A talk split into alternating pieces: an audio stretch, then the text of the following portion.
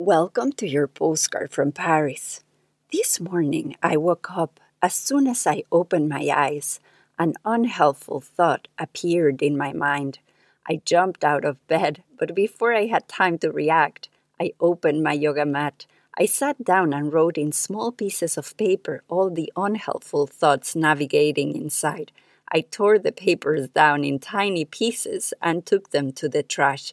That simple act of accepting the present moment exactly as it was, examining all those thoughts and feelings attached, lifted a heavy weight, which allowed me to move gently through my practice, reconnecting with the breath.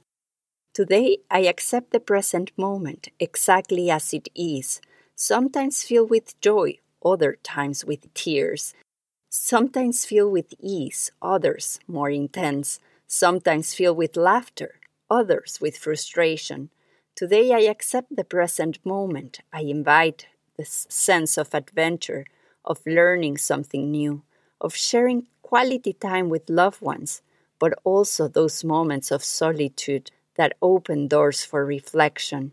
Today I accept the present moment exactly as it is, because when we look carefully, there is always a gift. Today for me was unexpectedly discovering a park in Paris that I didn't know before. What an uplifting surprise was to be surrounded by a green space above the Gare Montparnasse.